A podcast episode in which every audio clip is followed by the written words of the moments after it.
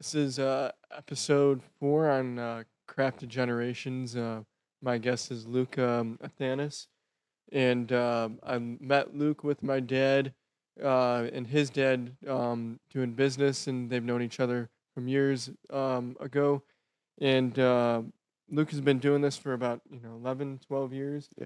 And, uh, you know, I kind of want to let him share a little bit about his background, his career, um, and uh, his experience within the industry. Okay, so um, yeah, for starters, um, I'd say I don't know exactly how long, but it's approaching the 30, 35 year mark where my dad started working for your dad. Um, and he he was I can't exactly remember how long he was working under your your dad's company, and eventually rented out some space from him.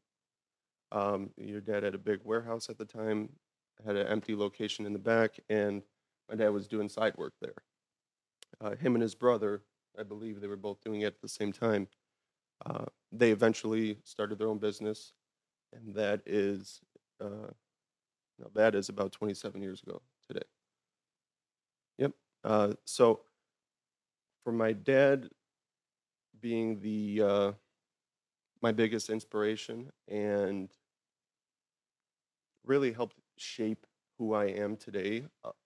A lot of it actually is tied together to you, like I said, without you really even knowing.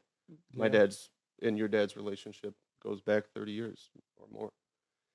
And so the, their respect is mutual, mutual between them, and they have um, over the years uh, either shared projects with each other as they're uh, too busy or too complex. Um, and for me, when I when I started was uh, was at I was 15 is when I first started with him, and it was working the summers um, after after school. I started out as uh, as a helper, and really just would consist of a lot of uh, absorbing a lot of knowledge more than anything, but thinking ahead for whomever I was working with at the time.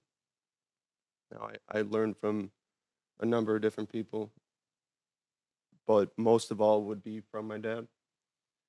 And when we, um, as, as a helper, one of the most important lessons that he tried to instill in me was that you need to be the best helper you can be because if you think ahead for whomever you're with and you're helping speed up their process, you're helping the project get, let's say, either produced or installed more efficiently, that's really where your value's at. But when I first started, it consisted of a lot of sweeping, uh, a lot of handing screws, holding tape measures, unloading, loading, and it was frustrating. And I, I felt like um, I felt like it this might not be for me because I didn't appreciate the value of a quality helper and how important it is when you are working as a team to have equal collaboration, you know, Mhm. and, and not just uh, ha- have to hold up the workload for both guys, you know, or both employees, and that for that sake. When I when I was uh, when I was younger, I was I I was given a, a handful of materials parts really that were for a birdhouse, and that was the very first thing I would say that drew me into creating something out of nothing because I didn't know what it was supposed to look like, but there were markings of how to assemble it, and it was something my dad made for me to assemble. Um, it really unlocked the ability to work with my hands because as a teenager, I took apart computers, I took apart motorcycles, or not motorcycles, bicycles, uh, skateboards, um, and I experimented with really whatever I whatever opportunity I could. I tried to take advantage and experiment with it because I brought a, it brought a lot of joy, you know, and the the value of having somebody like a helper. You know it it, it helps shape how you how you see the industry how you how you approach let's say what uh what direction you want to take in the industry. And it it is so valuable because you have you have to you have to think ahead and you have to you have to know every step even if you don't have the experience of let's say assembling or installing. You absorb and the more that you absorb the more that you uh, engage in whatever the project is whatever it calls of you it becomes natural to you. And that's that's where my experience is over the last almost 12 years now is it's a lot of repetition and the more you repeat uh, the more you either you're either learning the right way to do things or how not to do it because you are seeing it could even be seeing somebody else's mistake before they make it. And that doesn't come naturally in most cases and it takes time to recognize you know right before somebody's using an inch and a half screw as opposed to an inch and a quarter and the difference could mean going through your countertop you know or popping through a door or a fixed panel. Um, it's it's definitely been a uh,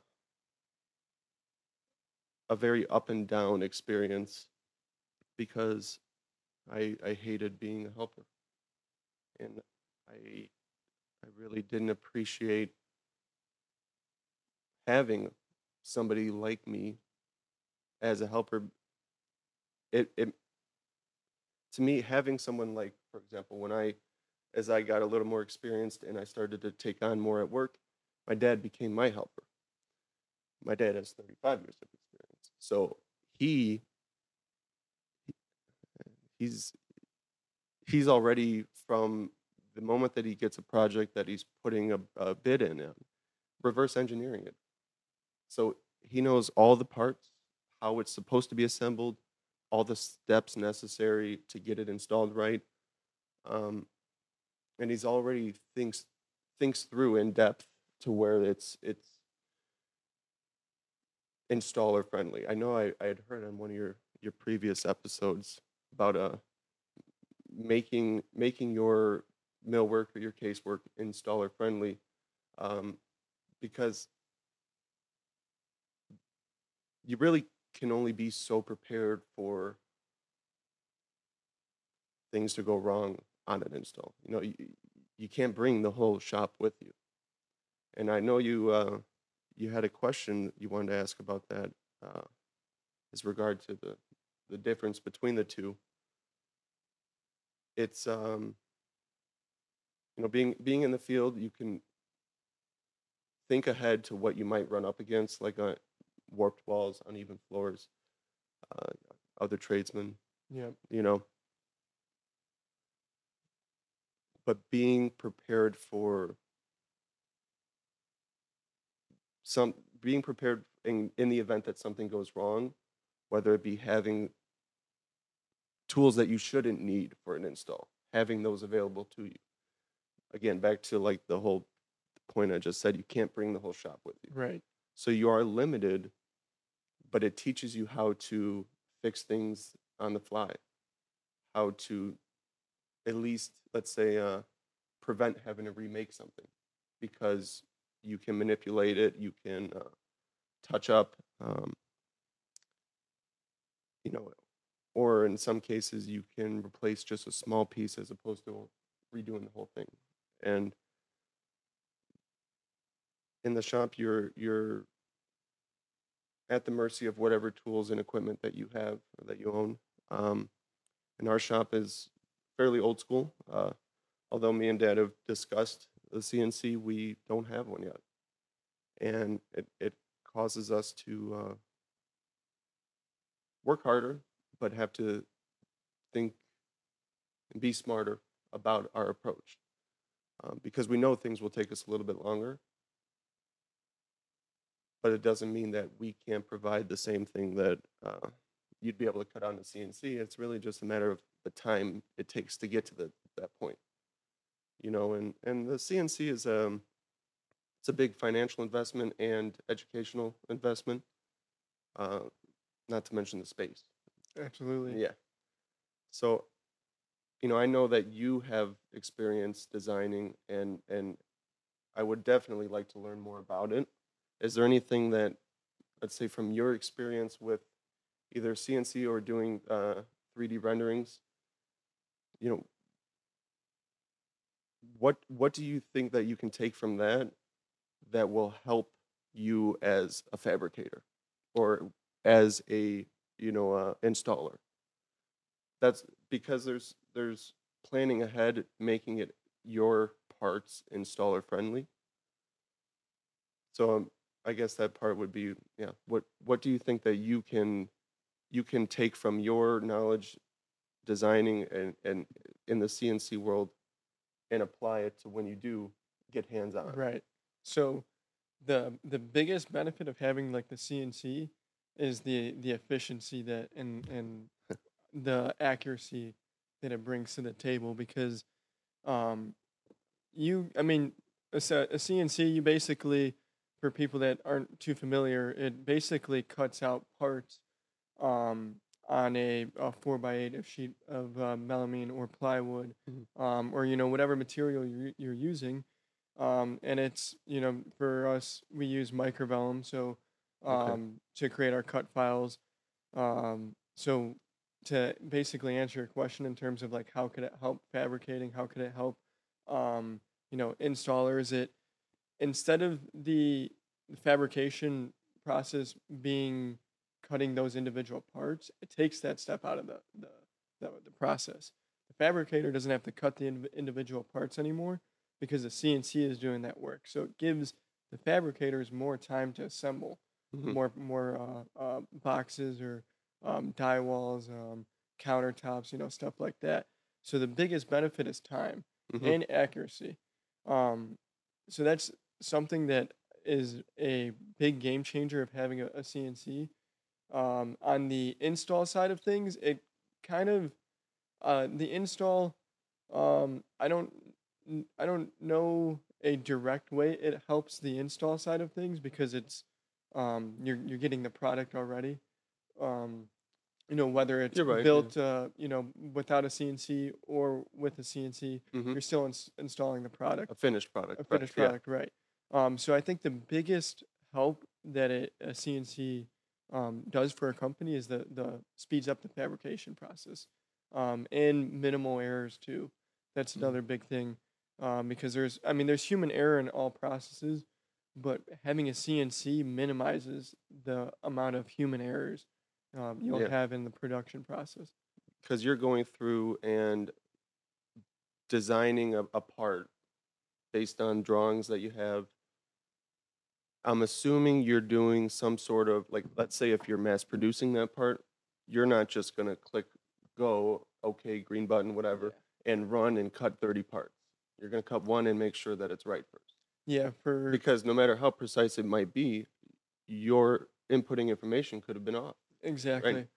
um, and so while there's there's catching like you said human error or the process of of um, fabricating being sped up but also the precision behind it i think you know it it really it's only going to continue to that part of the the trade is only going to continue to grow it's something that we need to uh, seriously take a look at and, and, and get started with because we're becoming obsolete. You know, I mean, there are a lot of things that we are capable of that a CNC is capable of, but what might take you an hour could take me a day. Right. You know, and we might end up with the same result, but there's no way we could charge the same amount. If you're paying somebody eight hours or more, and then that one part, which is the test part, is wrong, you know, it's like there's there's there's a lot of value in in the efficiency of it, and that's that's got to be one of the most important parts of our trade is being oh, efficient. 100%. because if you're not being efficient, you're making mistakes, you're costing money, and you're not making money. And your the clients are mad they're not getting their products in right, time. right. Um, Um, to back up a little bit, Mhm. so um, like the background of your career and everything. So you were talking about being a helper and how uh how crucial it is to be a really good helper and uh, how you appreciated the experience because it provides a lot of value for everybody else on the team. Um, and like speeding up the the process Right. to uh of like finishing projects. Um, after being like a helper, was there another role that you jumped into right after that, or did you kind of like slowly start like um i don't know may- maybe dabbling a little bit in like the finishing aspect of uh of millwork or just like assembling boxes or you know how did you progress from uh the helper stage the helper stage went from just being a helper in the shop to being a helper in the field, and they are two different things. Um, you know, as we kind of discussed, by the time you're in the field, you already have a finished product that's already thought through and hopefully uh, easy to install. I mean, you know, we're we're not sending out big slabs of countertops to cut down. You know, they're they're made to fit a wall, and if the wall's wavy, we know it ahead of time. You know, and we're prepared for it. But the I'd say in the moment, I did not appreciate the value of it. Um, and I really felt like I was wasting my time. Felt like uh, I needed I needed an opportunity to do more to see if this is something I wanted to continue to pursue because most likely for anybody that might be getting started, you're going to start as some intern intern, you know, you're going to start as a helper observing and absorbing as much information as you can. And it um, might all look cool or fascinating on the outside, but really wanting to get your hands on it prematurely is where you you need to be patient. You really need to be patient because it does take time to um, get comfortable and be confident in what you're doing. If not, you're costing yourself or company money, you know, or you're going to make uh, crucial errors that essentially some someone sh- should know better. Um, it could be the difference of, let's say, like a making a drawer box out of square, and you make ten drawer boxes, and they're all a little out of square, and you didn't check the first one, and next thing you know, you're trying to put your drawers into the in the cabinets. They're having a hard time getting in. Yeah, you might be able to jam them in, yeah but it's just but the the real lesson here is when you go to put that drawer front on and you pull that drawer drawer out after it's installed then you put it back in things are not going to line up and that's because you have play within the drawer box so it was actually one that was actually outside of being a helper one of the first things that i started doing both um, box cutlass assembly um, the, the drawer glides and understanding the deductions that you need to make so that way it isn't a snug tight fit. You need to give a little bit of play for the slides and uh, in the the bearings you know um i've had uh i've had drawer boxes that were a 16th strong and you almost have to modify something to make it work because everything else is built precise. But if your product that that last box that goes in isn't uh you end up either remaking it you know or modifying it because of rushing rushing through not not following your procedure you know and um i, I i've learned different ways to make a drawer box uh but one of the, one of the things would be I, I felt like I could do it more efficient. I felt like I had a different way to ap- approach the assembly process. And I experimented with it on my own. So I stayed after hours, and that's an opportunity that I have that most people may not have. Is that I'm in a family business, it's a family shop, and I had the freedom to learn after hours. It wasn't all just uh, on the job or in the moment, I I could branch off and try new things, and that's that's one of them. I tried to make a different drawer box jig, Spent three four hours just to find out that I might what might save a minute. You know, and so it, questioning somebody with 35 years experience and wh- how their approach is, it's it's good to ask questions. It's good to to believe or to think that you can do things better, more efficient. You know, uh, but until you until you respect and appreciate the knowledge that's being given to you, you know, you you really you can't you you can't necessarily learn from just following somebody else's instructions. You need to make mistakes, but you need to learn from those mistakes. You can't make repetitive mistakes. Um, that was, there's a- there's a lot of things that that I thought I could do better, and then I thought I could do faster. Sometimes I have. There there are times where I've been able to present something to my dad, prove myself, and earn the respect of, you know, I, I see the way you're thinking, I see how your approach is, I see how thought out and planned, you know, you, your your process is. Try it and let's see what happens. And I've been given an opportunity to do things differently, you know, differently differently than what my dad knows or what other employees that I've worked with have been taught, because all of my knowledge, for the most part, has been handed to me from through other people, working with other people. Um, and and absorbing information constantly. I mean, I'm, there's still so much to learn, and you never you never stop learning. You get to a point where you feel like you don't want to learn more or you don't want to progress more. It might not be the job for you, because I'm passionate about what I do. Making a drawer box is boring, but I enjoy it. Making a cabinet to me now is boring, but I enjoy it. Like I don't dread going to work every day. I don't dread having to make 30 drawer boxes. I don't dread having to laminate a countertop. I I enjoy being able to turn raw materials into something unique, especially when it's when it's all laid out for you in prints and and you're seeing somebody else's vision and you get to make Bring it come to life. alive, Yeah. It's incredible. It it, it really is, and it's even better when you when you have uh, a personal connection to the person. So I've had some projects through friends or family that you know I you get to really feel the uh, reaction, the appreciation, the the wow, Yeah. you know, and it's like okay, well, they don't know how much time I really spent to get it to that point, but But you feel good. Yeah. You feel rewarded, and it's not just a financial reward. You know, you the compliment of getting a call back later for something else. Yeah.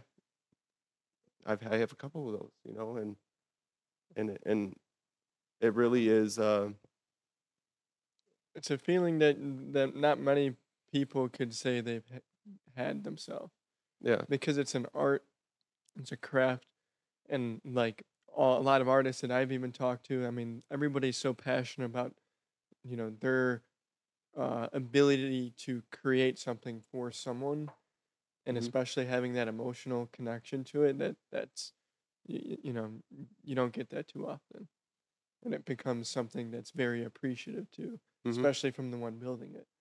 Um, I think that's uh, something unique about the this business and So the industry. even for you now, so you're, let's say you are designing a desk based on a set of prints that you have, and you're in the office for hours doing it. You might not have all of the hands-on uh, attachment or connection to the project of actually assembling it, but the rewarding feeling of, well, I designed it correctly. Yes. This is exactly what it's supposed to look Yes. like. It's all the right size. It's square, and you see the end result. It's collaboration. It's teamwork. Yep. You know, I mean, you don't necessarily have to know every part of the fabrication and production process to get to feel rewarded for your part or your role in it. right. You know, for me and Dad, I have we have uh, multiple roles. We we fill in in a lot of areas. I'm I'm much more than just a drawer box guy. You know, um, but the hmm, I guess that's probably it. Yeah. So Yeah.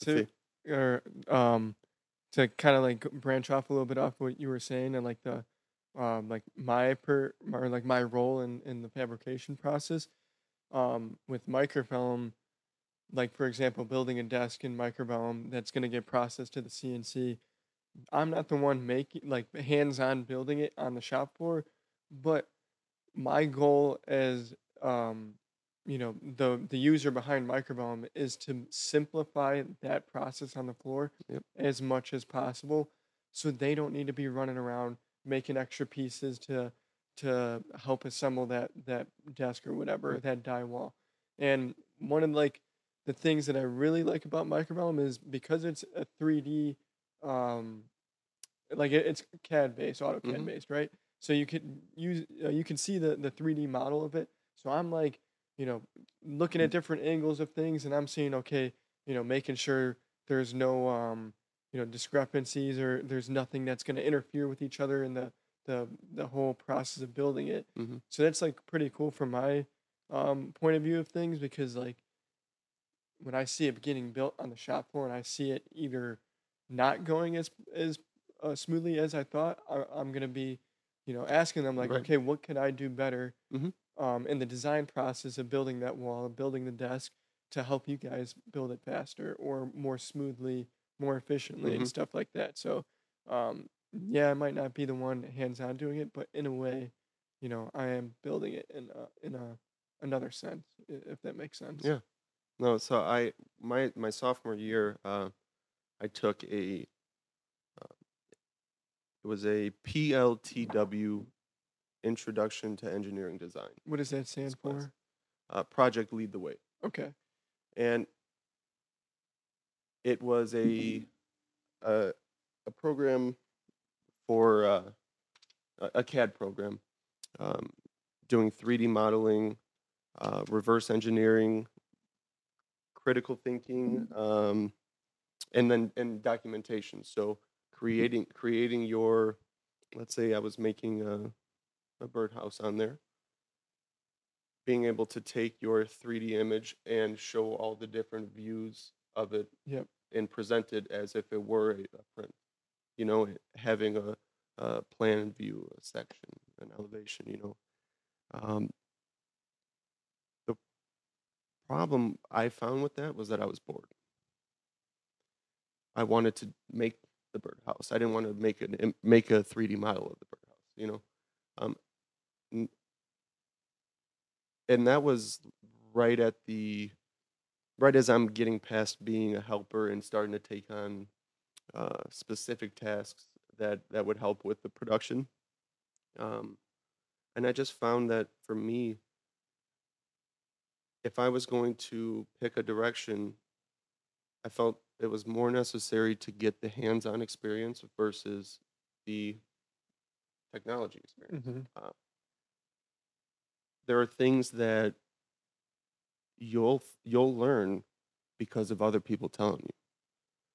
And it's things that you wouldn't know better unless you're a fabricator unless you've experienced how not to do something or why you're going to run into a problem later.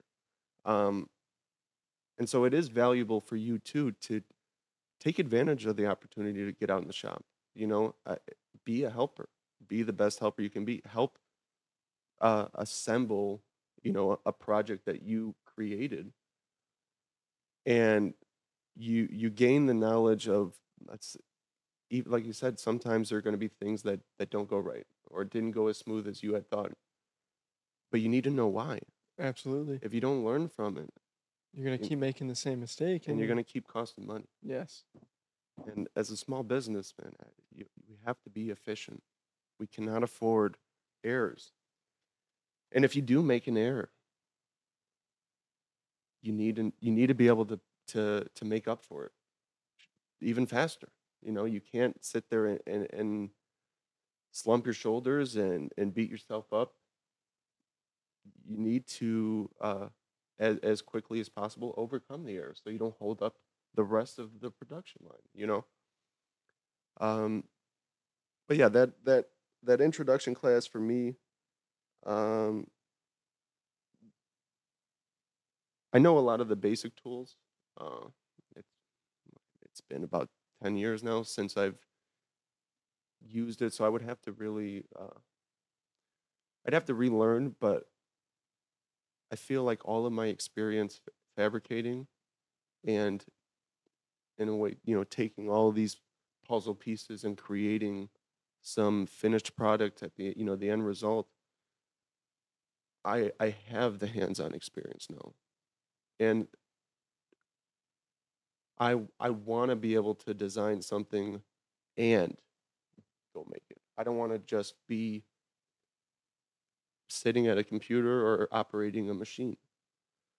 That might be where our trade is heading, but there's value in it, and and I feel like I've learned a lot of things the hard way, but for good reason.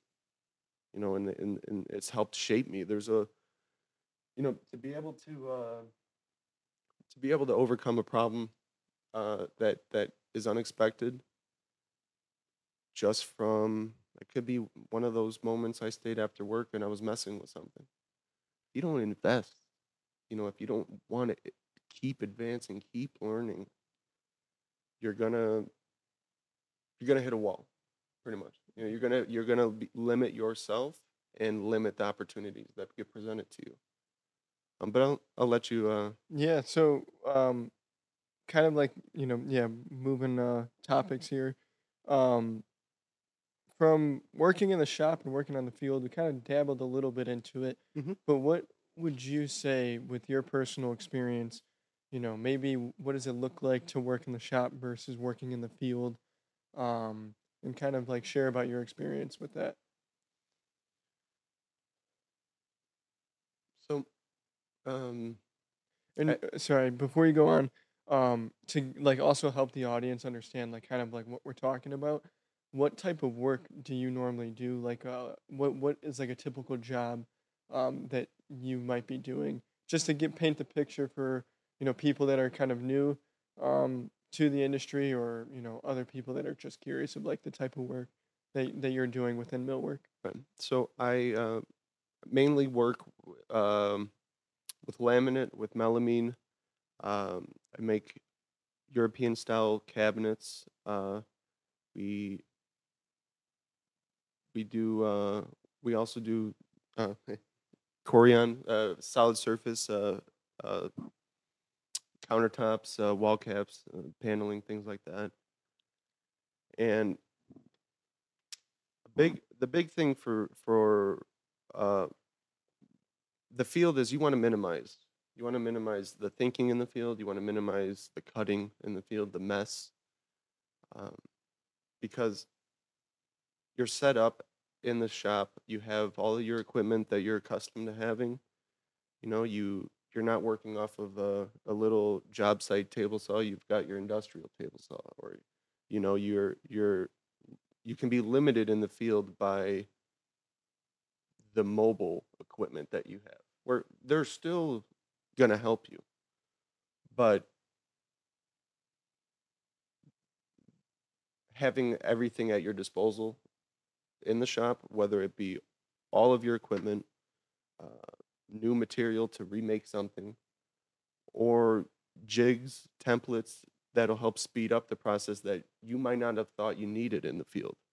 You know, let's say uh, let's say we have a little jig that that creates a one eighth to zero taper, and really simple, really fast in in the you know in the shop or quick setup. I can have it done in 30 seconds. But in the field, you might not have thought that your floors were going to need that eighth inch taper. You check the floor, but the back end's dipping, and you know they don't want to see any. Uh, let's say you don't want to see shims, uh, and you have a, a toe kick that's already pre-finished on the outside. You don't have a loose toe kick to go in front, and you might have to do modifications because of the work that you're installing on.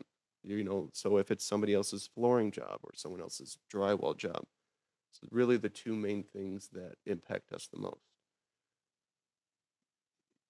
Uneven floors are out of your control. Uneven walls are out of your control, but you're still expected to you're you're the finished product. You know, the uh, you're still expected to to provide a complete and natural looking finished piece. You can't just install something that's hanging a half inch off the wall and saying, well, it's touching on the other end. It's not my fault the wall's bad. You need a solution for that. You know, so you can say, well, I didn't do the drywall and I'm not responsible for that, but you're going to need trim here. You're going to need to hide this gap, this imperfection, because it's not a, it's not a, a factor of our millwork being wrong. It's The uncontrollables on the field. correct, yeah.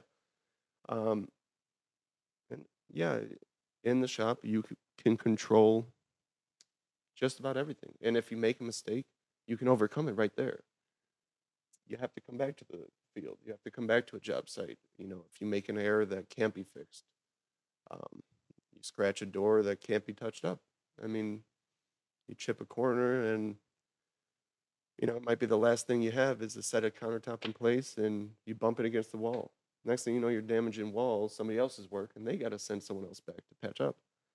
So you you want to make your product as easy to install, as effortless to install as possible, and prevent a lot of the a lot of the potential errors. For example, like countertops, you you know to help prevent those wavy walls, you create a scribe.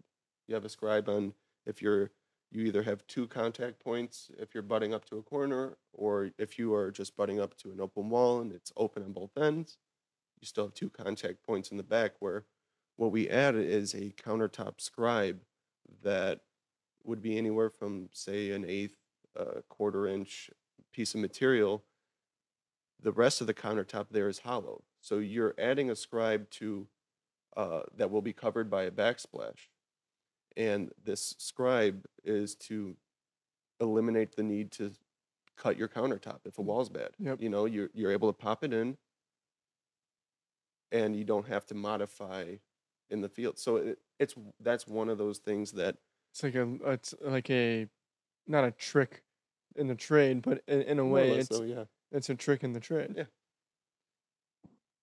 Yeah, I uh that's that's a recent one that I've learned about um and and see the value of it too. Uh, especially getting feedback from the installers. Uh and hearing you know this is this is really key having the the scribe on uh, the end of the countertop you know Mhm. when you're in between walls because like you said it eliminates having to cut the entire countertop Yeah. which is creating more time more mess to clean up Mhm. and just yeah there's more chance for error too. So if you eliminate the the chance of making a mistake by adding a scribe, it could be that all you got to do is take the scribe off. You don't have to cut anything, and it'll fit nice and nice and snug. Or you'll have small gap that's a caulkable, finishable. You know, uh, but a lot of this just comes comes with experience and repetition. You gotta you got to you have to face problems. You know, you have to. Uh, do you embrace them too like are you or or when you when you see a problem do you look at it as oh man like like this is gonna hold me back or are you straight to it let's find a solution right away I would definitely straight to it, but uh, not necessarily by choice. So I mean, straight to it because we're a small business and there's no time. There's no time to, uh, like I said, to shrug your shoulders, put your head down, and beat yourself up. You need to overcome it as fast as possible because you still have a deadline, and the deadline didn't change just because you messed up. yeah You know, you might make a little less on a job, looking at it from the, uh, you know, the company's standpoint. But if it, if it's something that you can overcome quickly, you know, you're you're learning from the mistake. You're less likely to to repeat that same mistake. It's a valuable lesson. If it, you know, if it costs an extra twenty dollars in board, but you learn from it, it's well worth the twenty dollars you know uh, and sure you want to prevent those as much as possible you don't want to cost yourself more money you don't want to have to complete a job and at the end result you know your your your profits are significantly less because of errors you don't you you trying to prevent that and especially with the in the cnc world you're able to be very accurate you know, and and I mean, hell, even now laser measuring and Yeah. it, it- there's there are, there's a lot that technology has to offer to simplify it and to prevent the human error, but the human error is still a necessary part. It yeah. really is because if you I mean, if you don't make errors, you're not learning. It could be if you don't make errors for for 10 years and then you make a mistake on the biggest job of your life, It's like, well, if you never made those errors errors in the past, how are you going to learn to fix Right. this, and it's and this it big error? you know it's it's okay it's okay to make mistakes but you have to treat every mistake as a lesson and if, as long as it's a lesson it wasn't a mistake it's a lesson you Right. learn from it and it was necessary um, the bad ones are when you repeat Yeah. and you and I've done it. I've I've rushed through filing a countertop and chipping a corner, and then you're redoing an edge, you know, Yeah. or whatever. It's costing a company more time, more money, and and find so you got to find a balance between being efficient and producing a good quality of work. You Yeah. know, um, if if your priority is just efficiency, you're going to have a crappy product at the end. You might get it done as fast as possible, but you're going to overlook things. You're going to overlook errors, you're going to overlook scratches, you're going to overlook imperfections, and it just reflects negatively on you. On the flip side, if you take too long and you're too much of a per- perfectionist, kind of like I am, I've had to learn that the hard way of knowing when enough is enough, knowing that there's a tolerance, knowing that it doesn't have to be perfect because you see a detail that most people will not see. Yeah. And it still bugs me. And I still want to prevent that next time. So it's either spending a little time trying to minimize a mistake and make it as invisible as possible, but then also, you know, why did I do it this way? And and I got to make sure that I the next time I'm presented with an opportunity to make the same the same item or, or or do the same process, whatever it is, that you have to take the the lessons with you every step of the way, every month, every year. And you know, for me now, it I, I build cabinets and countertops all day. It's I do it without thinking. Um, I look at a, a, a layout, a blueprint, and I can. I You already break, know how I break down gonna- all the parts in my head, Yeah. you know, and I know all the sizes. I know how we're going to assemble it. Now, granted, there are other ways to do it, but how we assemble, how we uh, uh, build our cabinets, I've got that process down pat to where it's effortless. It's it's without thinking. It allows me to be as efficient as I can, while also giving me the clarity to think ahead on the next step. You know, so working on whatever the task is at hand in that moment, you want to be efficient, but at the same time, if you, all your focus is on that and you're not thinking about the next step, then you're going to be taking a step back later. You're gonna you're gonna um, move on, and you didn't really think this part through. You but you emphasized all the time on this drawer box, but you didn't think through how the drawer front was going to mount to it and what to- what you might face if it doesn't if it's not even if it's crooked, you know. And again, a lot of that is just the repetition of, of, of just facing problems as they come and overcoming them as efficiently as possible. Uh, you know, we we've definitely grown a lot over the last 12 years that I've been there. I've, uh, you know, me and me and Dad specifically, he's my my biggest inspiration. You know, and he um he has his limitations too, and he there are things that he couldn't teach me because he doesn't know. I still want to learn them, and I have the four brick walls, the tools, and the opportunity to experiment. And so I take that on my own. You know, we don't do much woodworking. Um, we don't uh, do much finishing, but we have in the past, and I got all of the hands-on experience that I could. It drew me in, and it made me want to create stuff for my house, um, of which that turned into creating stuff for other people. You know, and I have examples of things that as a company we would never do. We're never going to go after this kind of work. It's it's not profitable for us. But for me, even though it likely wasn't profitable for me either because I'm learning on the go, the experience that you gain from it is more valuable than the money. Yep. You know, um, the next time you make a, a custom island, you've got background knowledge. You have how tos, how not tos in your head. You're you're able to envision it from start to finish better than you might for the first time. And a lot of our, our trade really is patience.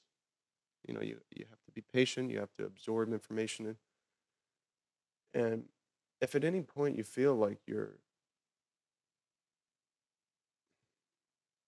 you're you, you you dread taking on the next step or you dread doing something you know i don't like sanding i don't think anybody really enjoys sanding sanding is a disaster but it's a necessary disaster it's it's necessary to every process we do whether you're sanding melamine to scuff the surface for laminating or you're sanding your wooden table to prep it for finish you know you rush through it, you're going to get a crappy end result. You're going to see those little swirl marks, uh, imperfections if you don't go within with the grain.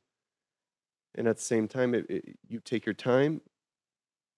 The end result, you know, you you'll see the difference between being efficient and your quality of work, but in finding the balance of that really just comes with the hands-on experience. You know, I can't wait to start designing things and doing 3D models, you know, but it it was necessary to have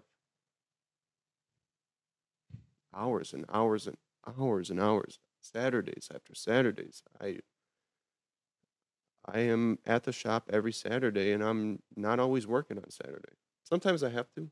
Sometimes it, it's required because of a deadline, you know, but that Saturday is either my opportunity to make extra money or to advance my skills.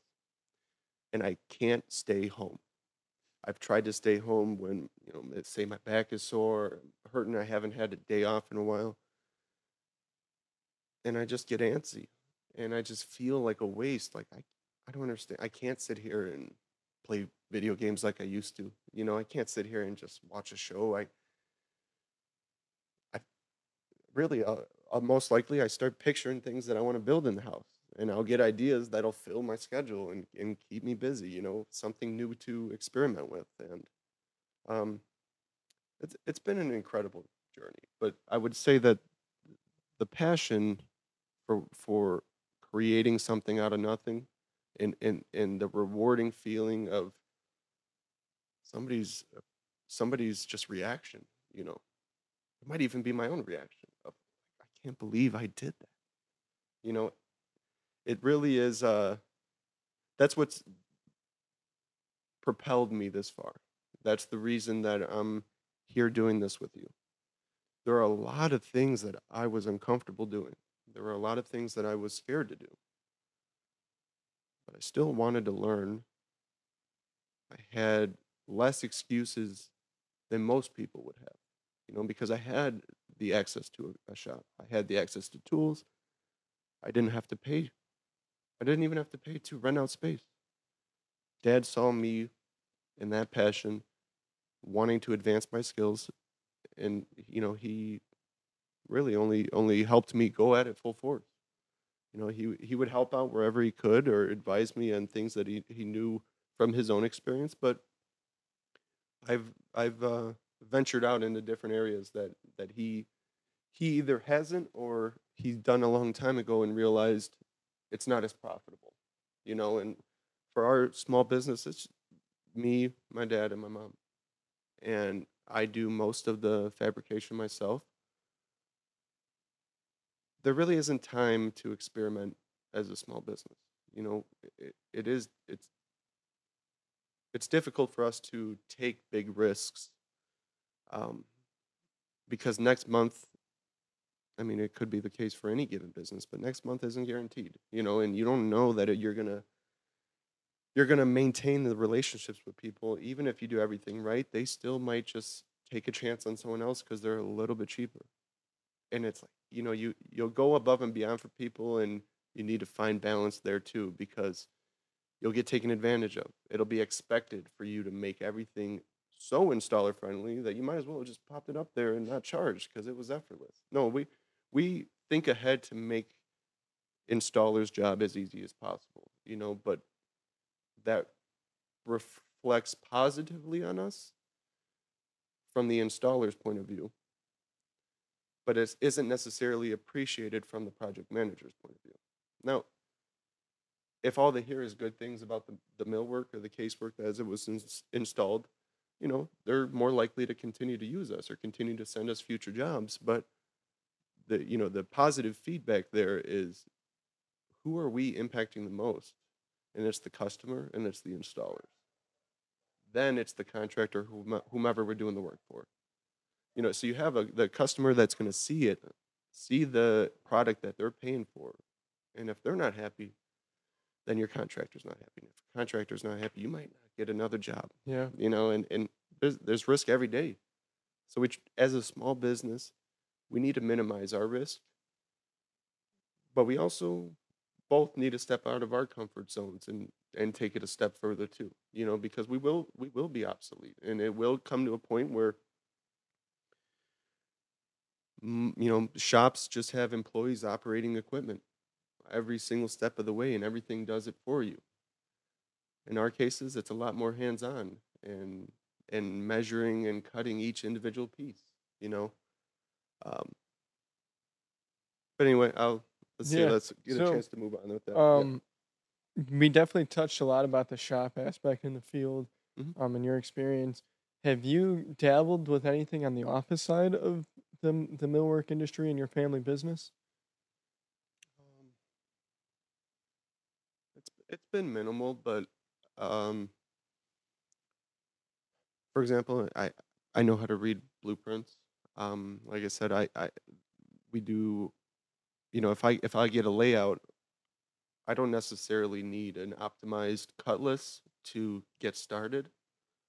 I it's all broken down in my head, and other than making a you know like a checklist and making sure you have everything um, I can do things without thinking because of it. That answers your question. Yeah, in, Yeah. in a way. Have you um like have you dabbled or scratched the surface with like project management or even uh, estimating stuff Yeah. with like your dad? Um, you know that that kind of side of the business. A little bit and more. Uh, it's it's been more on the observing, and, Observing. and and and you know being present while he's discussing something, and.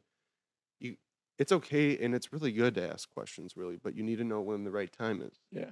So, you know, once let's say in, in this case my my father is speaking with a project manager and I'm there at the job site, they're going over some of the fine details. If I got a question, the time to ask dad is when we get back in the car. Not to sit there and interrupt what they're they're doing, what they're discussing because you know, I learned some of these things the hard way. Not by having a negative feedback, but more so that you you can just interrupt somebody's train of thought you know? And your question could be valid. It could be a good question but a pro- project manager you know uh, they they have their own job to do. They're dealing with the different trades you know and and making sure everybody is at a walkthrough or whatever it might be. Um the time for questions as a as a a up and coming uh, fabricator, mill worker, is is it's important to to to find to do it at the right time. And I can't necessarily say when the right time is. I just know it's it's fairly clear when's the wrong time. Yeah. You know, so when Read the room and right see. when you, you know. you're feeling stress and you're feeling the pressure just from just from being present it's not the time to ask a silly question and it might be a silly question that you need an answer to because it's going to help your development Yeah. but yeah, reading in the room, you know, and and it it's uh you you earn respect that way too, both from your father, and I know you will, and and with your experience, but then also with the the the people that you're in business with, you know, and they they see uh they want to see people our age that want to learn, you know, and, and if you're eager to learn, if you're asking questions, if you're engaged, you're more likely to get that one-on-one teaching experience. You know, I mean, most of most of the information that I have or the knowledge I have is from somebody teaching me hands-on. Um, I've read articles, I've watched, uh, you know, tutorials on things that I've experienced, w- experimented with on my own. But for the most part, I was taught everything by someone else, and their way might not be the right way. It just might be the only way they know. And that's where I get back into that uh, experimenting on my own a little bit to try to see if I can do something better. You know, I, it, but we also, as as we as we as we get into other areas, like let's say you deeper into fabrication and me deeper into the office, this is in general, but also it applies here. You need to you need to take con- constructive criticism. Absolutely. And you need to be able to handle that. And like I'm I'm I'm a very proud person, but you also uh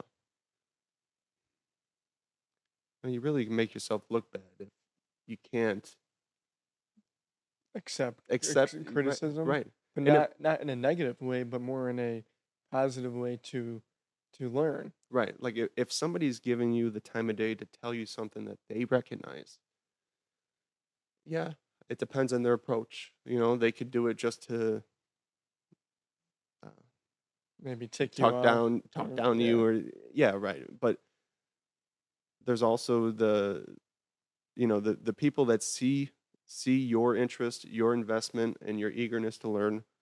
They're gonna be more willing to show you and more willing to answer those questions. But you know, we're all we're all human. We all have our own problems in our personal lives that going on, and uh, our own responsibilities at work. You know, so when as as a being young and and as a young kid and uh, just getting started into this uh, this career, I it was a learning experience of you know uh, feeling like my question is necessary. But if you ask it even even if let's say you you ask the question later and you feel that you're it's in the best interest to wait because it's not the right time. There have been times i'm talking with dad and dad will say well why didn't you bring that up? Okay. What do you mean? Like i thought it Yeah. I thought it was all about finding the right time to, Right. you know, I mean, and, and so you, you, you learn, you're learning from experience, but you got to be involved. You got to be involved everywhere. And so I have a, a general idea of the pricing, of the bidding process. Um, I can read prints, but for the most part, that's being done while I'm producing something, you know, Mhm. while, I, while I'm in the shop building something. By the time I'm done with that, the next job is coming through that's what our company had required or needed from me the most and that's what i wanted to do the most was the hands-on learning you know? Back when i was in high school me and dad had talked about the cnc and i had showed him things that i was creating the documentation of it looking at all the, my model and but we uh we really at the time we needed somebody to build countertops or we needed somebody to laminate build drawer boxes cabinets and um, I guess I've I've I've taken advantage of the opportunities that they as they present themselves, but I've created a lot more for me too, and that's why I'm a little more experienced than, and even you will be too, a little more experienced than other people your age is because we have the direct connection to dad. Yeah. You know, and you're gonna benefit. you're gonna you're gonna get more one-on-one time whether it is at home whether it is just in the office just you two talking and chit-chatting you know? On the ride to a job site. on the ride back. And you're gonna go over things and finding the time to ask those questions you know? We we are very fortunate and we need to take advantage of that opportunity because they're only going to get older. Sooner or later our dads aren't going to be able to show us. They're only going to be able to tell us you know take advantage if, if dad can show you what he means as opposed to just trying to explain it to you because we're, we're losing that. Yeah. You know, we are we're losing the the hands-on lessons. I've I've been taught by five or six different people that different different tips and tricks and and something you know my dad never knew anything about. I showed him, you know, I've showed him how to fix a a, a, a laminated edge or how to get a seam to match up perfectly without having to measure it exactly and get be precise with the laminate.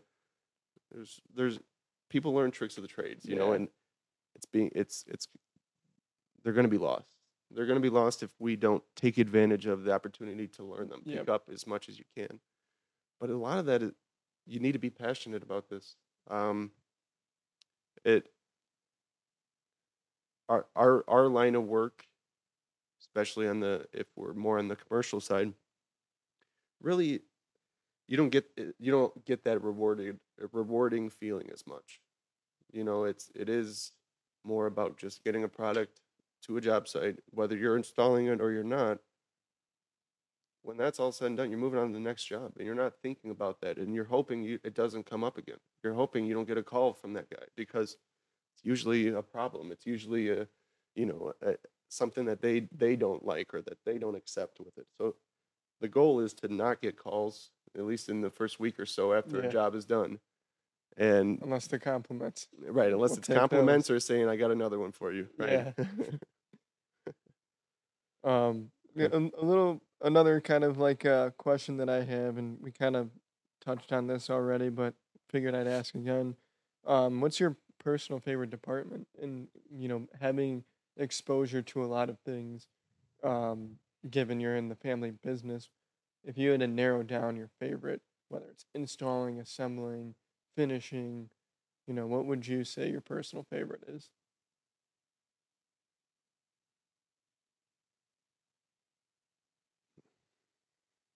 Or just the general concept of bringing an idea to life?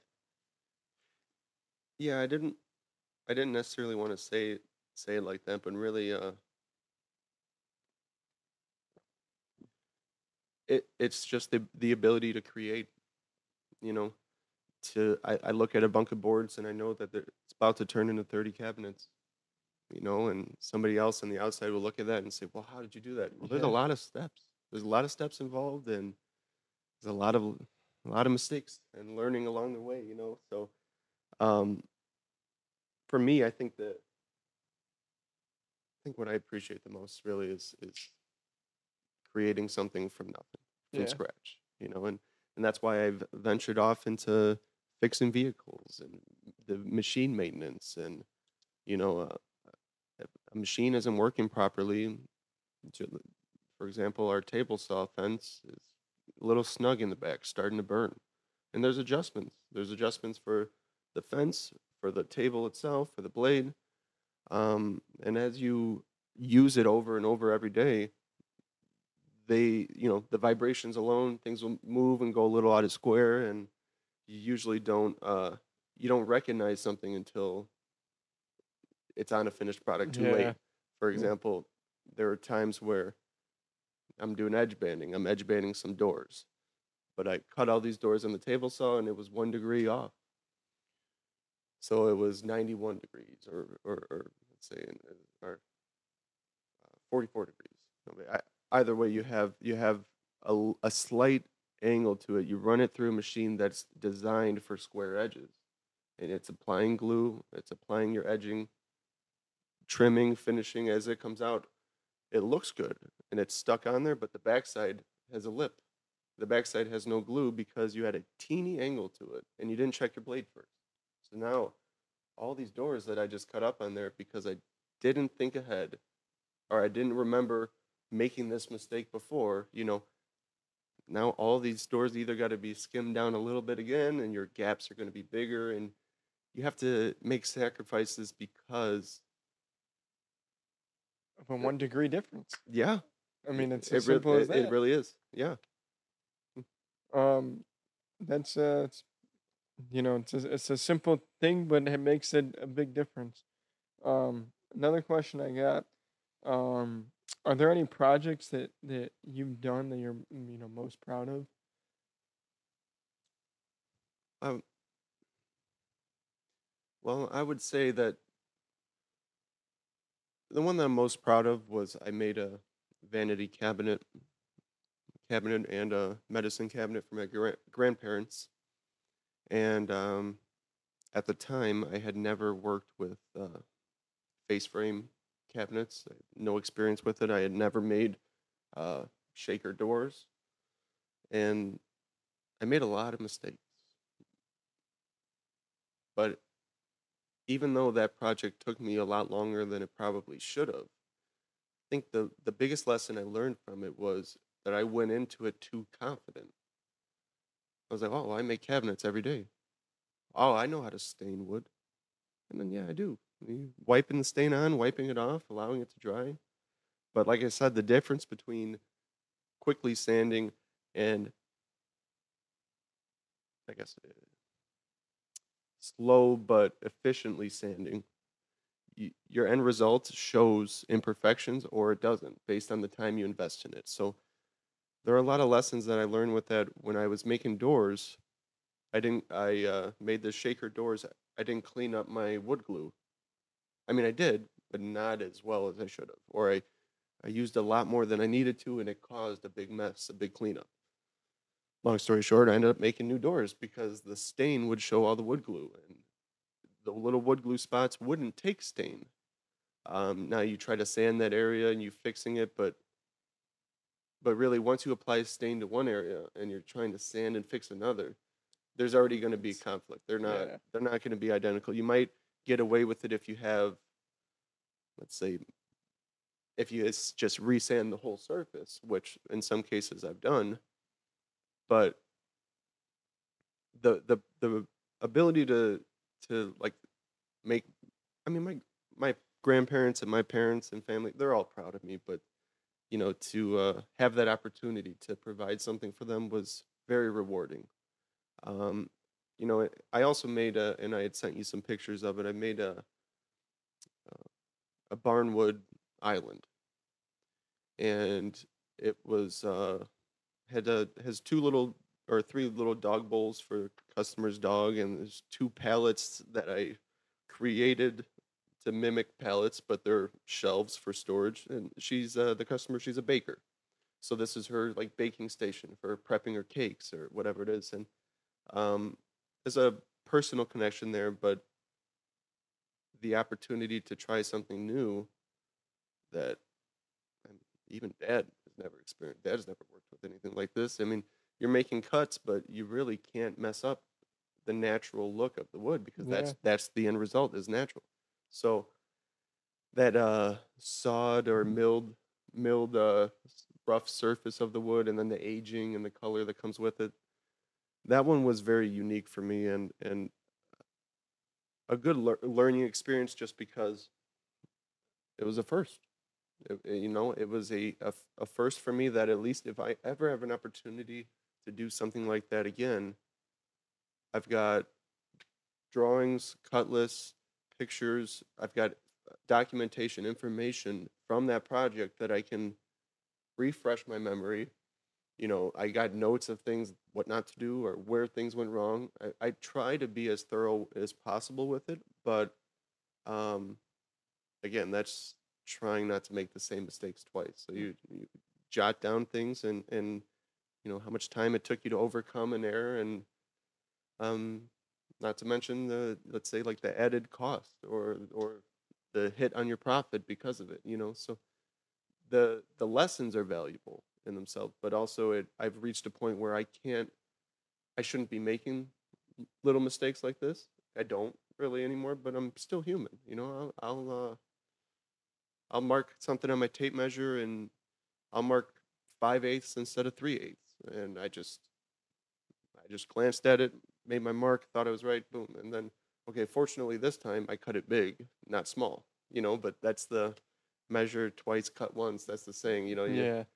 you uh, double checking your work to prevent future errors or you know you get a finished product that just needs one final cut but it took five steps to get it to this point you know you cut that wrong you're starting all over and and so learning from both my side work and the opportunities that uh, the business has presented to me. I think they've all they've all kind of tied together to create or shape who I am. And uh, you know, I- there's a, a lot of, like we've mentioned a little earlier, a lot of wasted time, but I feel like uh, you know, I wouldn't I don't regret it. I wouldn't change anything. I've I sacrificed going out and spending time with friends on the weekends to be at the shop making something. It's it's kind of like part of the process of learning and developing your your skills and um, yourself as a person too. hmm I mean, they're like you said, you know, sacrificing, you know, going out. I mean, that's something I do too. Is it's it, if you want it that bad, you you're gonna have to make some sacrifices, Yeah. and if you want to get better, you're gonna have to, you know, pick and choose what you spend your time on wisely, Mhm. because you need to to take advantage of the the time you have now to invest in yourself and and further develop uh, your skills. Um, and it kind of leads me into my next question about um, challenges that you faced and how you've you know overcome them um, to kind of get where you where you're at uh, now.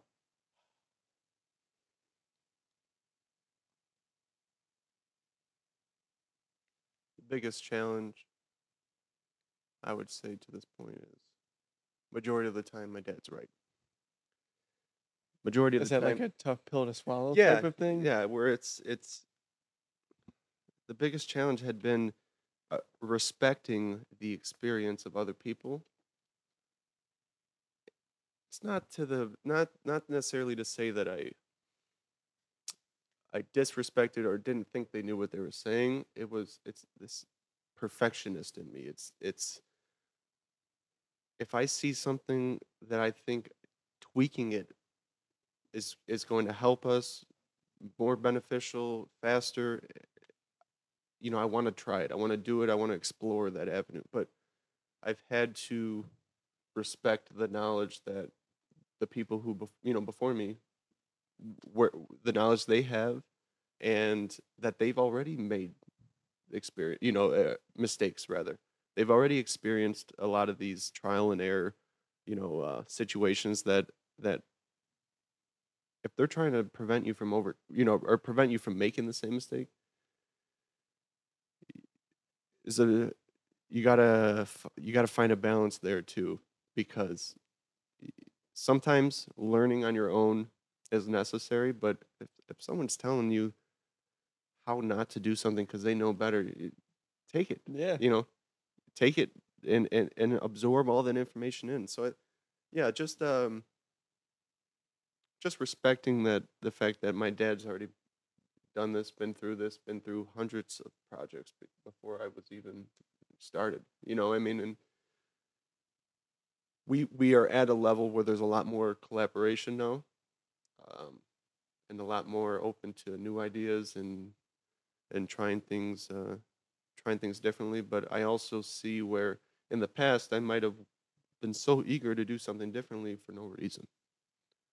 Really i've just like oh well my mind's rolling and i'm thinking of how i might uh i keep going back to this drawer box example make a drawer box station that might be more effective for all different types of drawer boxes and you know you spend all this time on something that dad will put together in three minutes and you got a you got a jig that works perfect. Your fancy jig is fancy and it's it's overkill you know and you've spent a lot of time creating something that just isn't really necessary you know especially if it's not something you do often. Right. like there are times where we'll have a unique situation and i want to dive in and invest the time making a fancy jig. But sometimes uh you know let's say if you only need to use it once and you don't see yourself in a position of needing it again you you need to you need to draw a line at at, at how much of a perfectionist your your approach is with this because for me it's that's that's a that's always been a challenge of wanting to be too perfect or wanting to be as fast. I wanted to be the best. I want to be the best. You know i want to be irreplaceable i want to be and i am unique but i want to be better than than the people before me i want to take their information and apply it to my own experiences and, and and keep that knowledge moving from generation to generation. I just don't know many people like me. I don't know many people our age that are uh, Doing this type of work. Yeah, or that I don't I don't know of anyone that even is, interested. Like there's there could be, and that's why I see the value of this podcast is that especially with the technology, we're our you know we're on our phones, we're listening to podcasts, YouTubes, and it just during the day you get to the point where you know if you're at work and you're you're at a job that you don't like and you're listening to podcasts about something that you're interested in and you want to do and you're hearing a bunch of younger people talking about their experience it could be the difference it could be the difference between you saying you know what? I'm i'm, I'm going to find a, an internship. I'm going to find a place i can get a entry level job at. I'm going to put my two weeks in here and i'm going to go and do it. Yeah. but you got to get you got to take that first step and, and and really be open to the possibilities because they're endless. There's so much that you can create with your hands with this equipment with cnc and it just keeps getting more and more advanced. And it's never gonna go away either. Right right There's there's always creation, and as long as we're here to provide and build to create too, I mean, Mhm. you're you're never gonna be jobless with this industry. Right. Yeah. There's always a need for people like us in the industry. and I, I know I had heard on one of your other uh, your other episodes that you talked about of I forget what was the what was the rate that you said of older Oh, generations yeah. retiring versus coming in So it's uh it's about um for every like 10 people leaving the the trade, there's between I think it was like 3 or 4 people coming in, Yeah. if that. And you know, there's at the rate that we're going, I mean, yeah, machines are, you know, starting to replace people, but you still need the people to run those machines. You need yeah people to fabricate um and do like the the die walls that a machine can't do. A Mhm. machine can't put together a die wall. Yeah. You know, you you still the skill to create certain products is still needed and if more if the people that have that skill are leaving and not passing it down, Right. you know, it's going to make our industry difficult because we're going to be looking for people that have that skill but they don't exist. Or the other thing is we need to figure out as like a company how can we train new people to develop those skills and how Right. can we do it efficiently because obviously you know you know this firsthand it takes time it takes repetition to to learn and develop the, the strong skills Mhm. um and being able to reciprocate that and teach other people is going to be valuable and another kind of like a side note is you know people like to gate gatekeep their skills. And yeah. it's like why do you why would you want to do that when you know the industry is is it's starting to dry up of these skilled people? And it's like dude you got to teach other people because in the the long run it's only going to be helpful. That's one thing that I I agree and I I've I've seen that but I also have been very fortunate to be surrounded by people that were more than willing to teach and more than willing to share it with me. And I've learned a lot a lot from my father but there are former employees of his that are working somewhere else now who have taught me things who you know I've filled in helping them out with installs and learning some tricks that I've never seen seen before. And maybe dad knows maybe he doesn't know but I haven't faced it yet. I haven't been in a situation where I needed to come up with a solution for this. And the more exposure you know really you your your older generation they're going to be willing to share and teach as long as as your interest and your passion is there. But if you're like i said if you're if you continue handing somebody the wrong screws i mean they're, just going to say wait look we need a new helper this guy doesn't even care enough to know what an inch and a half screw is or you know so you, you have to uh i feel there has to be a certain level of passion in this in this business whether we're young old but the older generation seeing the youth seeing somebody who wa- is eager and wants to learn and wants to absorb as much as possible. I mean, yeah, there's still people out there that feel like, well, I still got 15 years till I retire, and I don't want to, I want to teach them all my tricks, you know. And that's a shame. It really is. And I, I understand. Hey, that's your job security. You have a family, you know. But it is a shame that uh, some people are reluctant to pass that on, you know. And that's where me and you we're fortunate that you know our fathers are both going to be teachers to their employees because they need they're expecting certain results from them but then they're going to get even deeper with me you and me even more in depth about any given topic. And they're going to answer these questions as long as the interest is there. You just take advantage of the the outsiders that that have no ties to you and owe you nothing because if they're giving you information i mean I, I've never to this point been led wrong or been, you know, guided in a way that someone was trying to sabotage me. Mhm. It's possible, I'm sure, you know, and I'm sure if you're you're in a in a shop setting with oh, 10 to 15 Alright. employees, that's all good.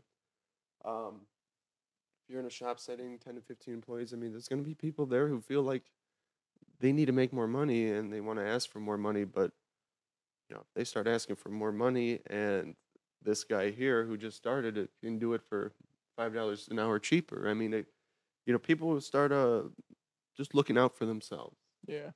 See, me personally, I'm not going to go out of my way to try to convince somebody to take the information I have. I'm not going to go out of my way to to force it onto anybody.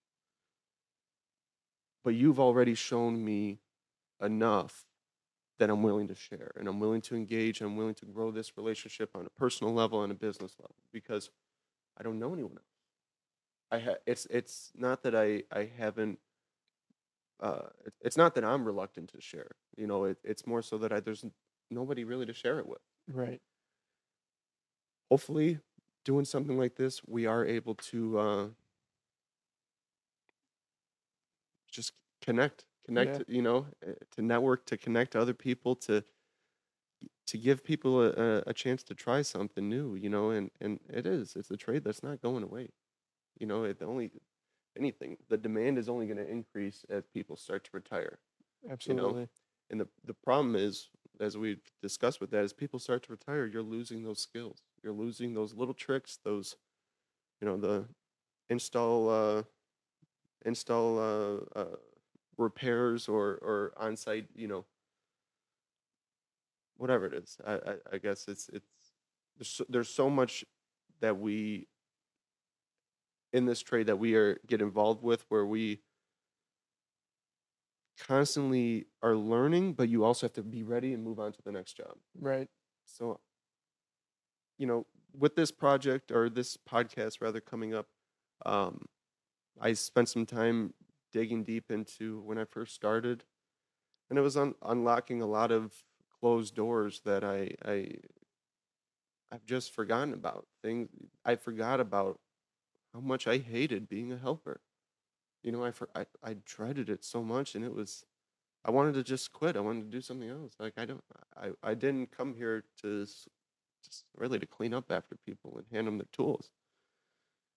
But you start to understand what the tools do. You start to understand the way the people think and why they're thinking this way, and it's all necessary. It all ties together in the long run, and you need to be patient, and you need to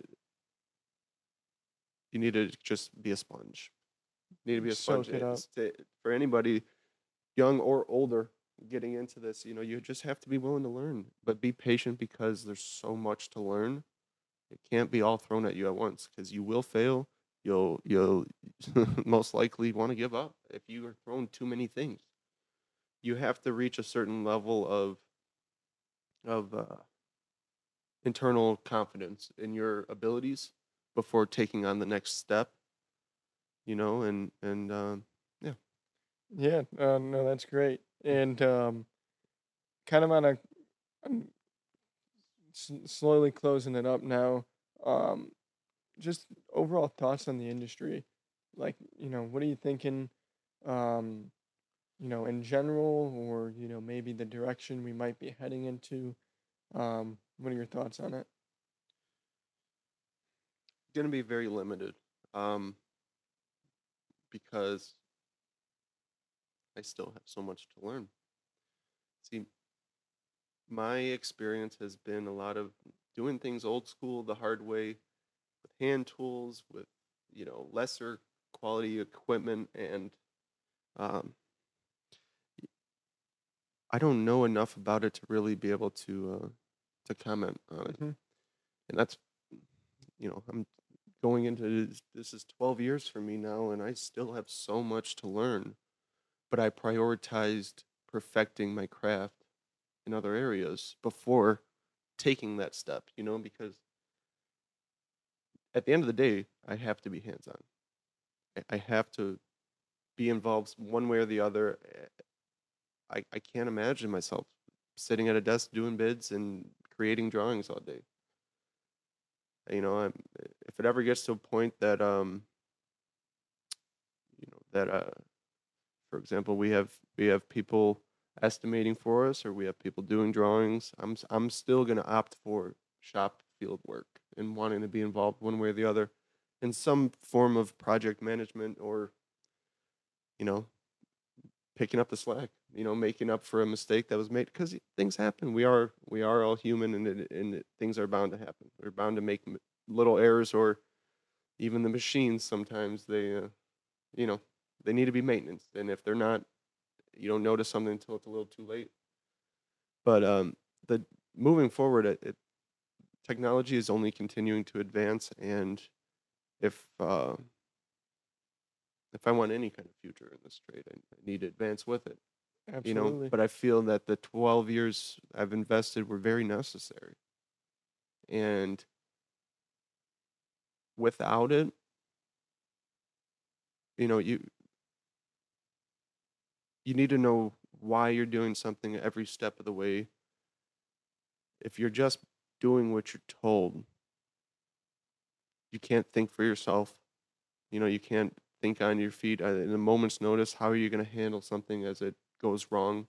You know if you're just taught to follow instructions uh, you're going to be very limited and and likely um likely want to get out of out of the trade you know? I mean for me it's following instructions but then also your mind needs to be rolling. You need to be thinking it through and and you you know you do as as a young employee uh just getting started do what you're told keep your head down but your eyes up. You know learn don't don't don't force your way into uh uh into really any given conversation because it, it won't be respected. It'll be it'll be looked down on.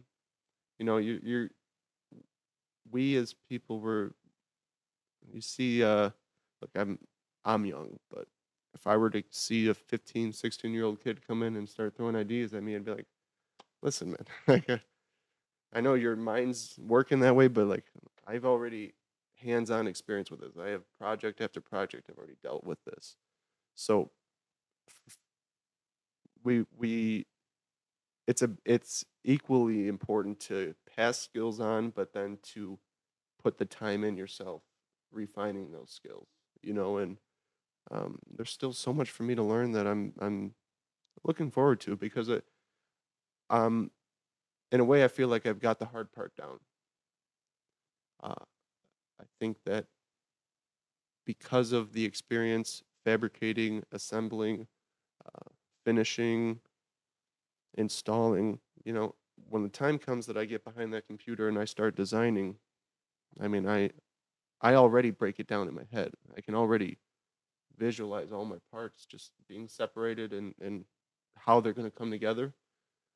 Um and it'll make that job that much easier that much more efficient for me to to uh you know to do because we we've or me in my case have the hands-on experience. I've i've handled these situations and i've done it the wrong way before and i know why something won't work. Everything everything uh, from the sweeping to figuring out the easiest way to install wall cabinets by yourself you know like it, there's there's so much out there for us to absorb and I feel like I've I've had I've taken advantage of everything that I could up until this point. If anything, I need to I need a what's the word? I need a little boost into the next direction. I see. you know, I need some this is in a way this is me taking that step. I'm not a very open person. You know, I, I most people don't know about my experiences and I work by myself. Now yet sometimes dad is there helping me fabricate or he's in the office, but in the past I had worked with other employees. Today I'm by myself. So I think uh you know, I, most of all I would say for people coming into the industry or people that want to get started, you know, they're not going to have the same I don't want to call it handout, but handout for lack of a better word, as me and you. Because any father that sees their son is interested in what they do, they're gonna, they're just gonna take full advantage. They're gonna give them everything they can, everything they can handle, you know. But there are a lot of people that that you know don't come from the trades, or their parents don't come from the trades, or they don't support that as a career path, you know. And my advice would be for someone interested uh, at a younger age or at any age really start by refinishing a project it's something that you can do pretty uh, uh, affordable and it, it's something you can do at home uh, grab uh, you know go to a let's say a thrift store like go to a goodwill find yourself a table. Find yourself a table and um, you know you're going to get a used table for cheap. You go to yourself to the hardware store get some sandpaper get some spray paint get some stain and experiment you know because then at least the only investment that you're real making you're really making is it's minimal and financially but it's time and eventually it's going to be learning how to do something the right way or how not to do it next time you know Right. and I think that that is one of the things that I started with, where I I did exactly that. I bought a garage table, uh, garage sale table. It was a maple finished uh, table, and I took it apart. I sanded everything down, and I just created some really unique spray paint designs. Um, it was at the very beginning, back when I was a helper and limited to what tools I was even able to use. Eventually from you know taking on other projects on my own experimenting with the wood with the staining and finishing i pulled that same table back to the shop. I sanded it down again. I'm showing the maple and i brought it to life in a different way. So i refinished something the first time that the end result was one of one it was unique it i was i was proud of it and it might have cost me maybe 20 bucks the second time around probably close to the same expense, but the end result was beautiful. It was it wasn't some spray paint kid's heck job. It was stained, finished with a, a rub on oil finish, you know. And I went through that. I put my stain on, and I see all these swirl marks because of rushing through the sanding. I know I mentioned it earlier, but it's it's uh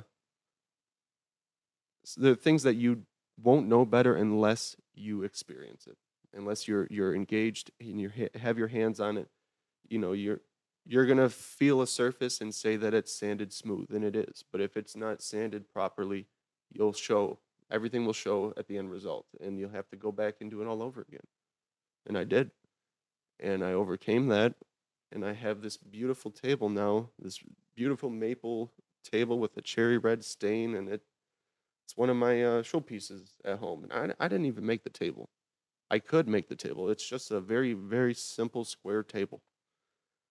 But at the time, it was like, okay, well, I'm limited on resources, but also limited financially. Let me, let me get something that I that is already built and that I can kind of just make it my own, make it one of one. You know, make it very unique, and that's what I did that was that was one of the things that I I started off on my own, and it's it's I've I've made coat racks and shelves and um, pantry cabinets and islands and all kinds of things since then.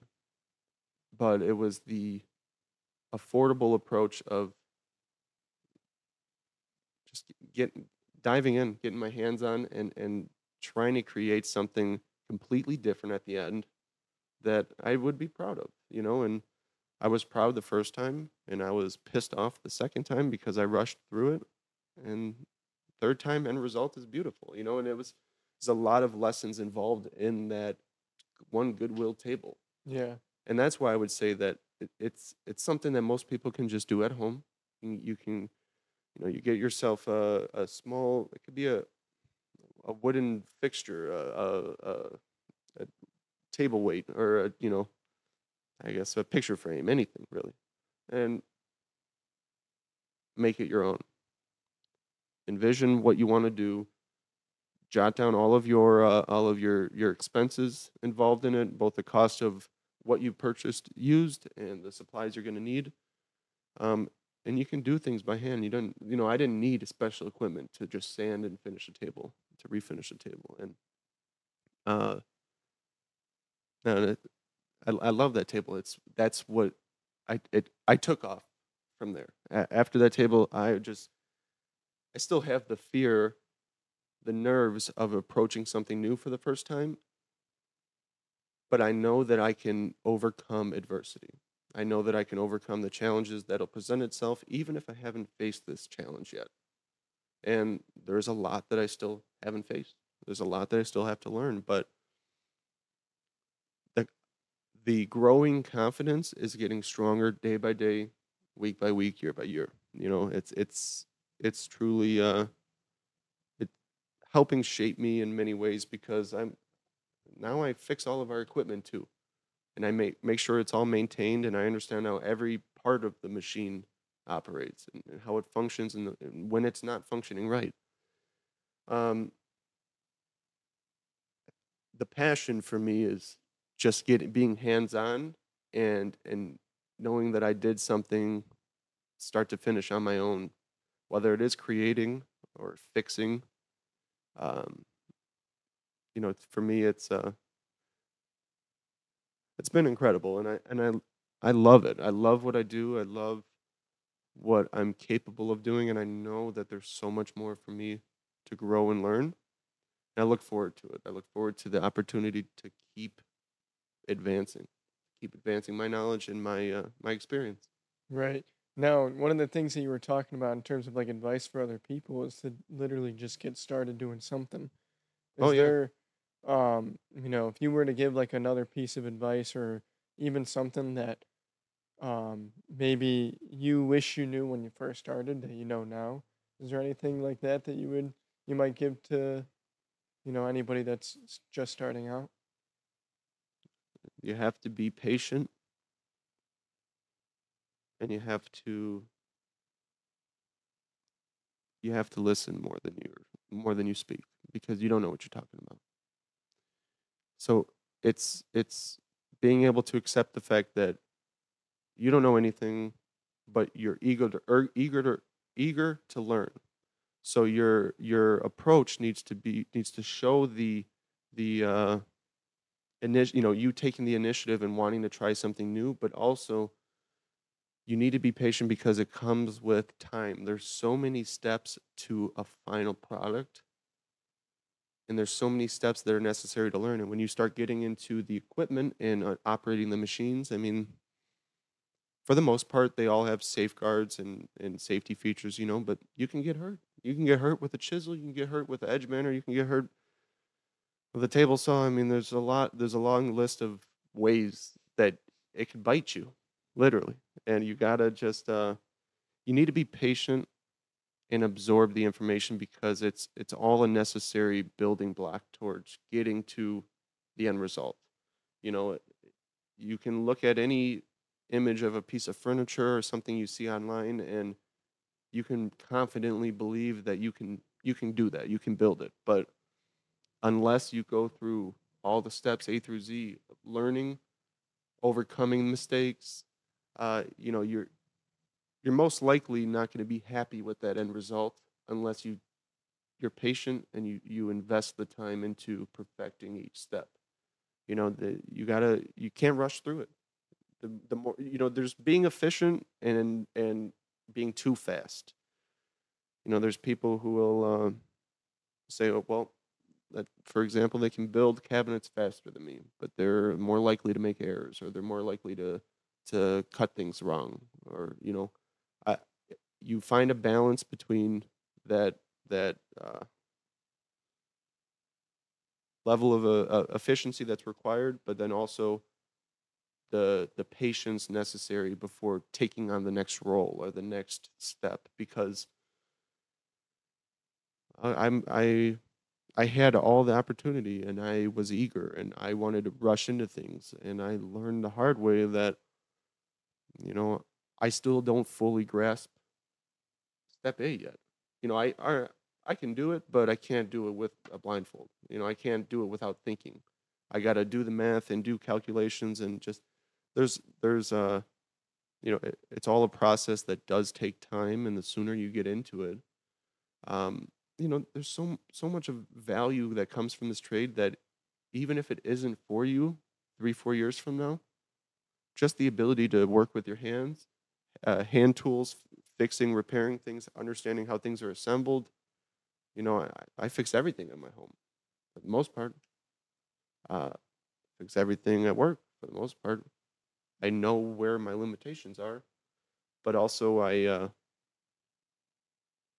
you know, I don't necessarily have the same fear holding me back like I used to. And it was, it took a lot of patience and it took a lot of absorbing information to get to this point and a lot of trial and error.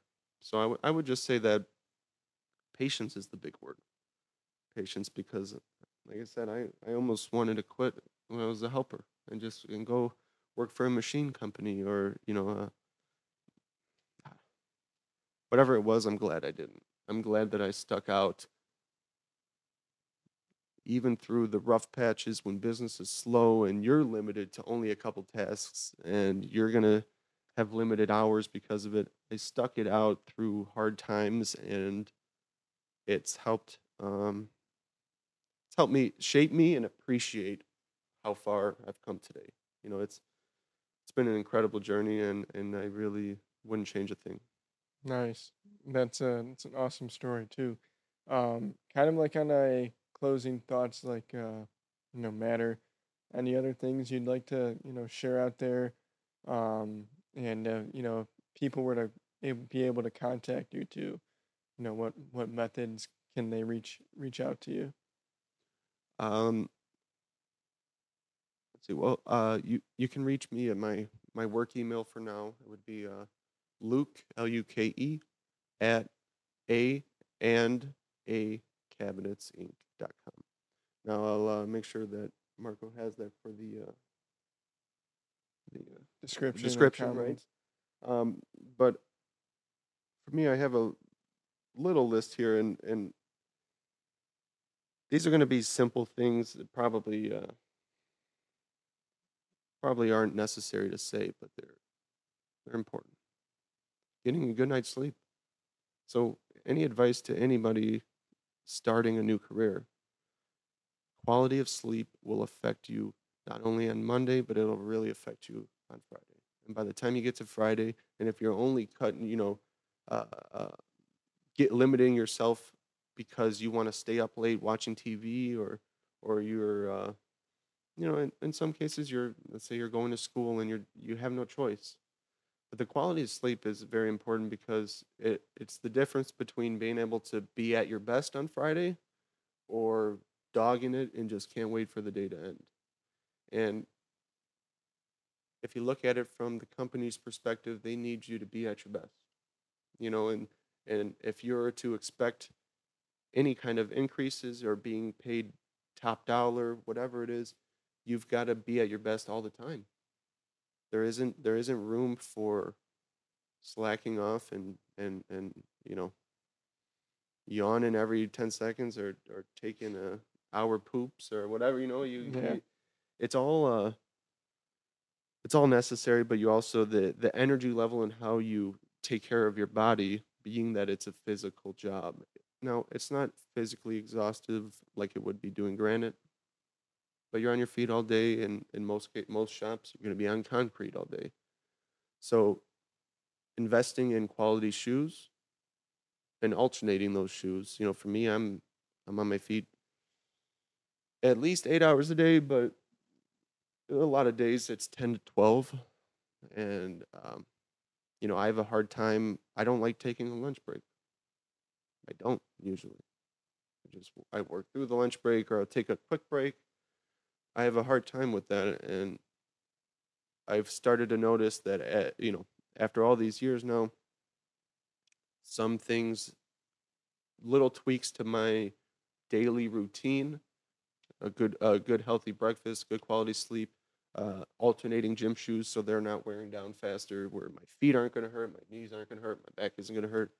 Um, it's all anything if you're doing physical labor aches and pains are going to be inevitable and taking care of your body and taking preventative measures is is uh, is very important that's something i wanted to add here that can apply to any job you know it's it's uh was something that i didn't take seriously at the beginning and now is more of a priority for me um, and then stepping outside of your com- comfort zone uh, I know I mentioned it earlier, but I, I, uh, doing this podcast is new for me. Um, exploring the the different different side of this trade that I have yet to really uh, uh, entertain. Now, I listen to podcasts while I'm at work, and they, they, you know, because I can do things without having to invest too much of my my time or my thought, I can absorb podcasts or music, other information during the day. Um, but doing this was not uh, easy for me, and and I I'm not used to being in a position of encouraging other people to follow my path or a similar path, and that to me is is uh, I'm I'm uh, stepping outside of my comfort zone to come on here to, in hopes, reach one person. Target one person, whether it's somebody that wants to come on here or somebody that wants to get started because of this. It'll be well worth it then. You know, I mean, I, I'm, I'm not going to sit here and expect to change the lives of people, but I, I, I'm doing something that's not, uh, I'm not familiar with, that I'm not necessarily comfortable with, and I'm trying to do it for the better of other people. Um, now, besides that, the constructive criticism being a big one too, uh, because as you're as you're learning something new, and even if you you you believe that you're doing it how you were instructed, you need to be you need to be ready to accept somebody critiquing you, and you need to handle that um, and, and not take it as uh, take offense to it and I I struggled with that too. You know, it was uh, me and me and my dad a lot of the times, and and him telling me things that I thought he was just giving me a hard time, but really he's only trying to help me, help me be the best version of myself, the best, whether I'm just sanding countertops or making door boxes, whatever it is, to be the best, most efficient version of that myself there, and and um, had to accept the constructive criticism that comes along the way. Uh, it took a little bit of maturing and and um, also a little unique for me because it's my dad and my boss. So, you know, you you uh, not to say that you disrespect your boss, but if you disrespect your boss, you disrespect your dad too. There's a it's a double edged sword there. You can't uh, you know, you you got to be a little more cautious on it. Um, but it comes with a lot of perks. It comes with a lot of perks. The the opportunity that I, I've been given, I I wouldn't change anything, you know. And I've been told how I I did things wrong, or I should have listened, or it's been a lot of errors that fortunately aren't made over and over and over again. You know, I'm I'm I'm learning as necessary and and listening to the any and all critics. You know, I would like to start getting my work posted out there and and uh, for people to see. Uh, I, not necessarily in a way to market or to draw people in, but just uh, it's something I'm I'm proud of anything and everything that I'm able to create by myself. Um, especially when it's something new that I wasn't taught. Like that that's the most rewarding part is is showing my dad something that, you know, he's got little to no experience in and like all the machine maintenance. It, I know it doesn't necessarily have to do with woodworking, but it can't really be done without the machines. They can, but they take longer and Yeah. I've experienced all that. So the machine maintenance part and and and showing him that I'm willing to dive into these machines, understand how they operate, understand all the functions and all the buttons and there's when you when you open your mind to it any task in this trade can be simple. It's just going to be very complex at first. So whether it is fixing the machine or making a cutting board the steps are really simple. They just take a lot of fine tuning to get to the point of it being simple. So that's why for me during my day you know i'll look at a 8 foot or 12 foot run of cabinets and i have a cut list in my head. And you know human error i might miss or forget something but i know all the sizes without thinking and i can just go about my day thinking about other things too and while still staying on task efficient you know um but it take everything just takes time and patience Yeah, I would agree. The time and patience, something that uh, you can't really expedite. Expedite. You have to, right.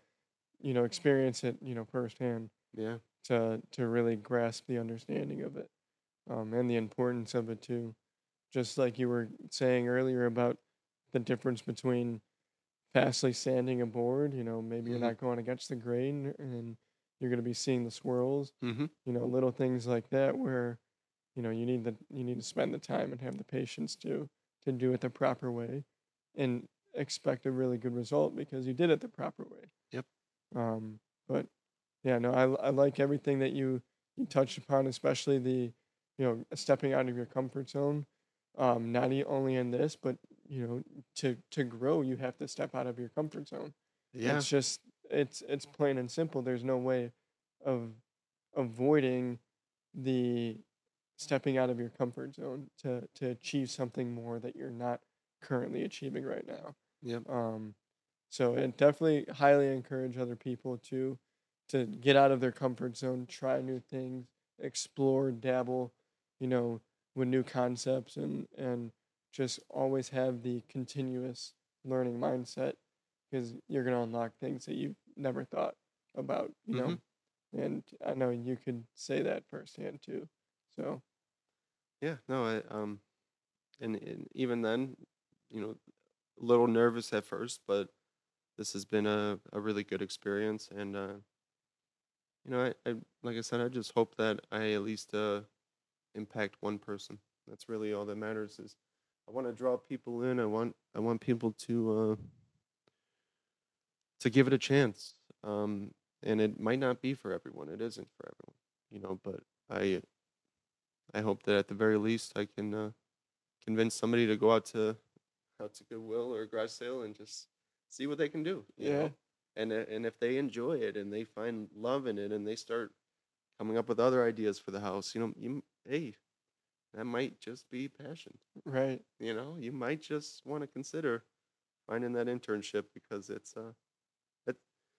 I had a little easier path, but it started with me taking the chances and, and trial and error, you know, and, and, and just the want, wanting to uh, get to a certain point that I've already, well, surpassed, you Yeah. know, so that's been great. And I, I appreciate everything here today too. Um, is there anything else you want to go over? No, I mean, dude, I appreciate you coming on and and hearing your story. Uh, you know, I can't I can't wait to have this posted and everything. So, you know, thank you guys for for tuning in. You know, um, my goal is to be doing this on a weekly basis and keep providing more content uh, about the industry and hearing other people's experiences.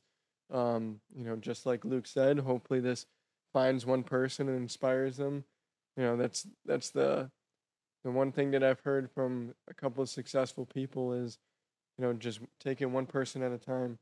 you know impact one one live Yep. at a time, and uh, you'll do you'll do wonders for the world. So uh, that'll uh, that'll conclude this one. Good, today, I- so and you know, I, I really hope that I hope that with this discussion, I hope you're encouraged to go try a little more in the in the shop and get a little more hands on. Uh, maybe design something small for your bedroom, you know, and give it a try in the weekend. And if you need help, I'd be happy to come out, you know, just just to be present, answer questions. If you know, I'm sure you guys are. Well, I mean, you guys are a little more advanced set up there, but can't you can't replicate the experience and the knowledge you know so i, I will be willing to open or we willing to offer to you anything that you're you want that you're willing to go get yourself. You know i'm not to force my way on people but we uh you know you have to you have to respect somebody's desire.